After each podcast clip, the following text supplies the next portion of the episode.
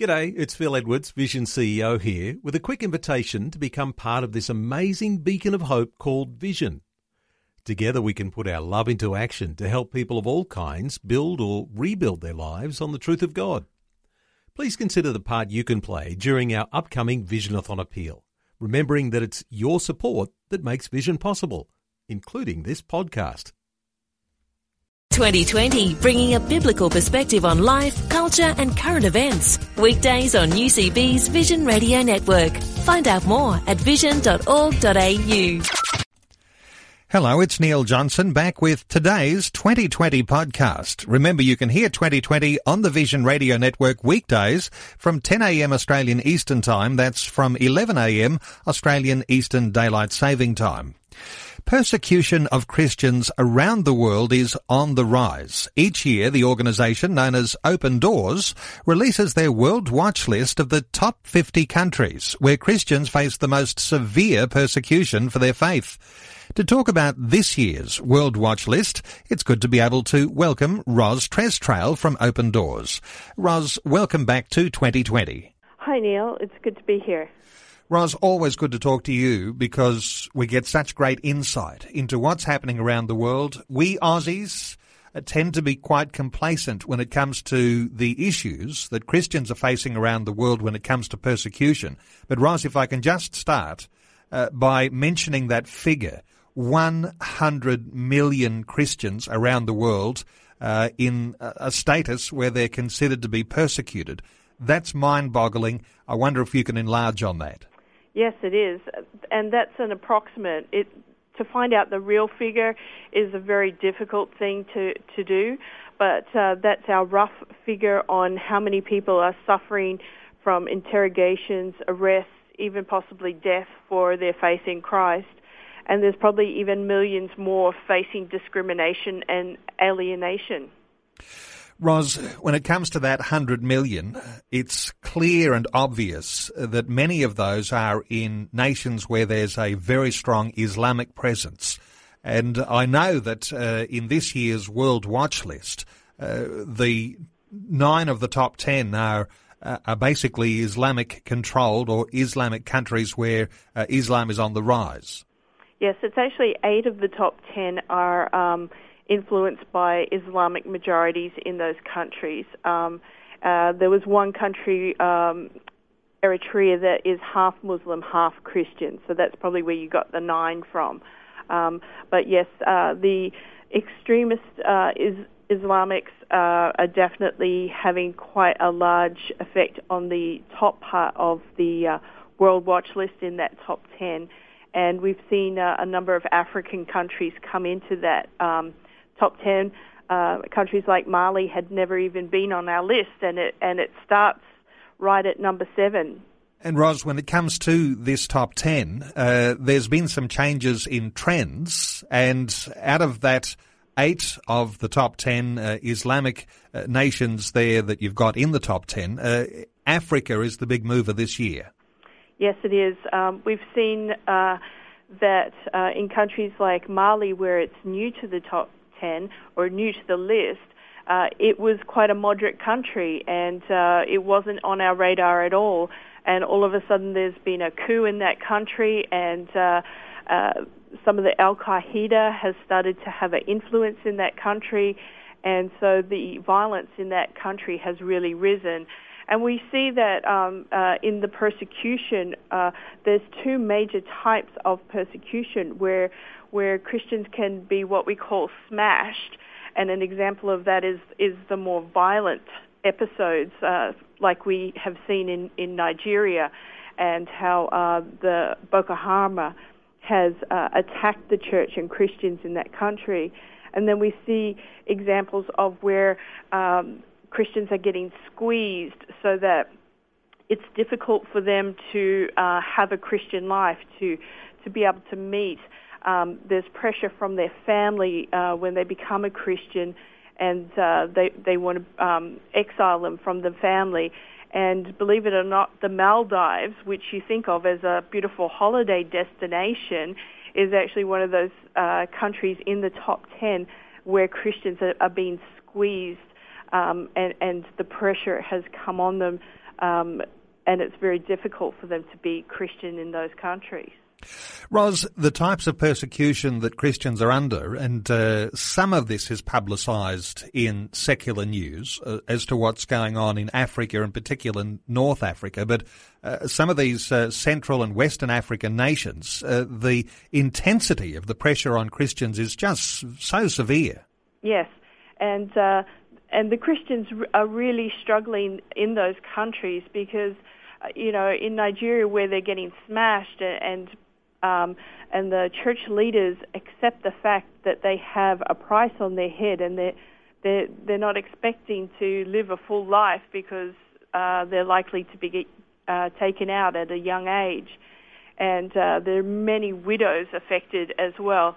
It's, uh, it's just a tinderbox because it's, it's such a, um, uh, where you see the, the light and the dark, really spiritual powers meeting like at a fault line of of uh, our earth. It's it's that in the spiritual and uh, you know countries where it used to be uh, where Muslims and Christians could live relatively calmly. It the pressure in those areas has really been increasing, and so we've seen the trend where persecution is growing and, and it's growing across all the countries where we have been uh, watching for trends. And the reason for that is the church is growing. And certainly in Nigeria, where you have a lot of people coming to Christ, uh, you also have um, a lot of martyrs. And Ros, when it comes to the groups that are persecuting the Christians in these nations, uh, we're all familiar with the Al Qaeda name. Uh, but groups like Boko Haram, which mm. is active in Nigeria that you were just talking about, uh, are very much aligned with the same values as Al Qaeda. Yes, and uh, they're against um, what they call white education. That's what the name means. So they try to uh, stop. Um, uh, even um, the Nigerian nationals going to school and tries tries to keep the Christians down so they're not educated, so they can't get good jobs, so they can't get um, uh, jobs in power um, in government, and uh, it in trying to attack them at this level, it tries to suppress and keep um, the Christians down. Ros Trail is our guest. Ros is from Open Doors. We're talking about the new, just newly released World Watch List of those nations around the world that are the most severe persecutors of Christians. Ros, stay with us because uh, let's come back in just a short while. I'd like to name that whole top 10 list. Now, we know there are 50 on the list, but we'll name the top 10 and we'll talk about the number one nation, which is the worst persecutor of Christians on the face of the earth. You're listening to the 2020 podcast on the Vision Radio Network. We're back talking about the Open Doors World Watch List for 2013. Ros Trestrail is with us. Ros, let's talk about the top 10 out of the list of 50 nations on the World Watch List for countries that persecute Christian believers. You mentioned in our last segment there are 100 million Christians under persecution. Let's do a countdown from 10 to 1 on the list and we'll talk about the worst persecuting country. Well, at number 10 we have Eritrea, where um, it's okay to be a Christian, but if you try to share your faith, uh, that's when you start getting into trouble. Then number 9 we have Yemen. Number 8 is Iran. Number 7 is new to the list, and that's an African country called Mali, where because of a political coup, uh, we've seen um, Al Qaeda start to operate in that country.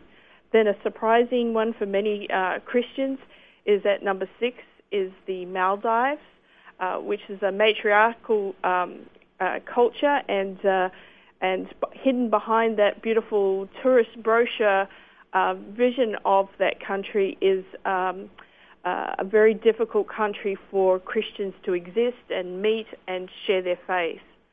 Then at number five, we really start getting into some of the extreme levels of persecution with Somalia, and that's uh, a very difficult country to be a Christian.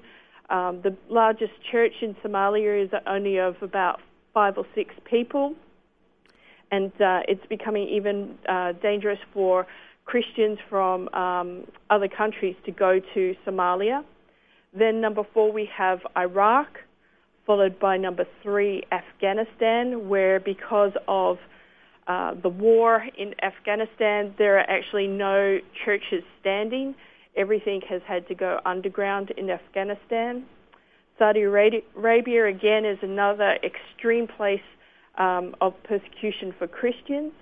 And our number one um, on our top 10 World Watch list for 11 years running is North Korea. Well, Ros, given that it is the 11th year running, those who are regular followers of the Open Doors World Watch List will be familiar with the fact that North Korea is a severe persecutor of Christians.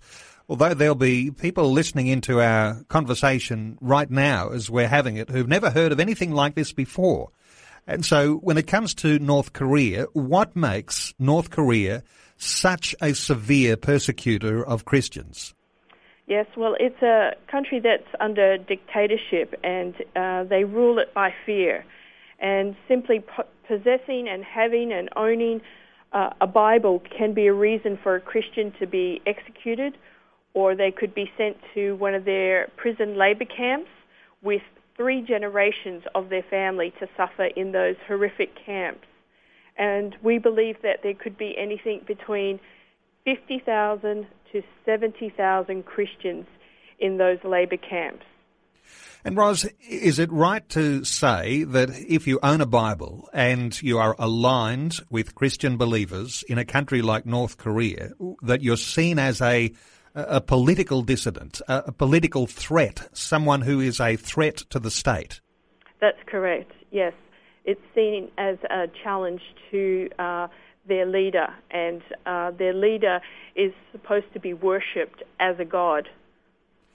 And if you are caught with the Bible, as you say, uh, and as I understand it, public execution, uh, even in front of your own family, uh, for lesser offences like attending a prayer meeting, uh, you can be put into a a horrific prison camp. And there are a lot of Christians in North Korea at this present time who are in those prison camp uh, conditions. That's correct. And we've heard of um, Christians in North Korea where they have to pray and fast for several days just to wait on God to reveal places for them to um, escape to in the middle of the night, up into the mountains, into the bushes, to find caves that God directs them to. And when they arrive there, they find 50 or 60 other Christians in those caves where they can minister together in secret um, and encourage one another and share the word with each other. And that is something of the miraculous, isn't it, that's happening in North Korea, where just the presence and power of God through the Holy Spirit is moving upon people's lives so that they can be nurtured in the way of their faith.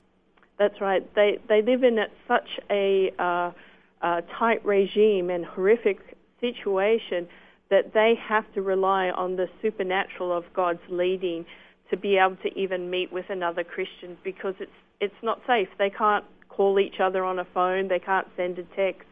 They can't send an email for fear of being discovered. Ros, it must be a concern for you and all those at Open Doors that there is some level of complacency in Australian Christians, that somehow we're unaware of the types of circumstances that brothers and sisters around the world are in.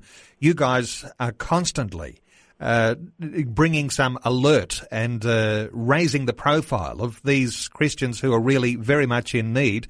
Let's talk about the ways that Australians might be able to help. I guess the first way is going to be through prayer. Yes, prayer's, prayer's always a powerful thing because it can travel so many miles and it can travel into the, the labour camps where these North Koreans are suffering. And it can, we've heard reports of people in prison where it's cold and freezing, where all of a sudden they'll feel a warmth and later find out that there's been a home group or a Christian group or somebody praying for them, and they ha- they actually feel a physical difference as well as a spiritual difference. I guess another way people can be a part of what's happening is through some of the campaigns that Open Doors runs. And uh, people will be familiar with the number of campaigns that have run over this past 12 months. But you want people to uh, monitor what's happened so that you can even put people in touch with persecuted believers. That's right. At the moment, we have the One With Them website where people can go and put encouraging words. It's it's been really uh, amazing to see the number of scriptures that other Christians have put up there, and we'll be getting those mes- messages to Christi- uh, persecuted Christians in the field. But we've also heard that uh, even before we, we physically get them to the, the Christians, that they some countries they've been able to look online themselves and uh, get the messages directly. So that's that's a, an amazing encouragement for uh, persecuted Christians. And you know we produce the World Watch List every year in the hopes to help um, make Christians in Australia aware of what's going on in our wor- world around us, and and it helps us to realise just how blessed we are here, just because we were born in Australia. And if Mali is any example, it's also a demonstration of how quickly things can change if you remain too complacent about your own faith. That's very true. And even in Syria, where they used to be in the Middle East, the country where other Christians would go to for refuge, and now they're refugees themselves.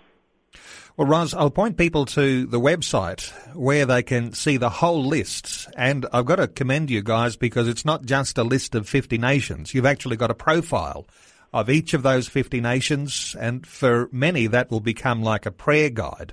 And uh, I'm sure you're encouraging churches to adopt various nations uh, where it is so difficult to be a Christian. But I'll point people to the website. It's www.opendoors.org.au. The World Watch List has been released.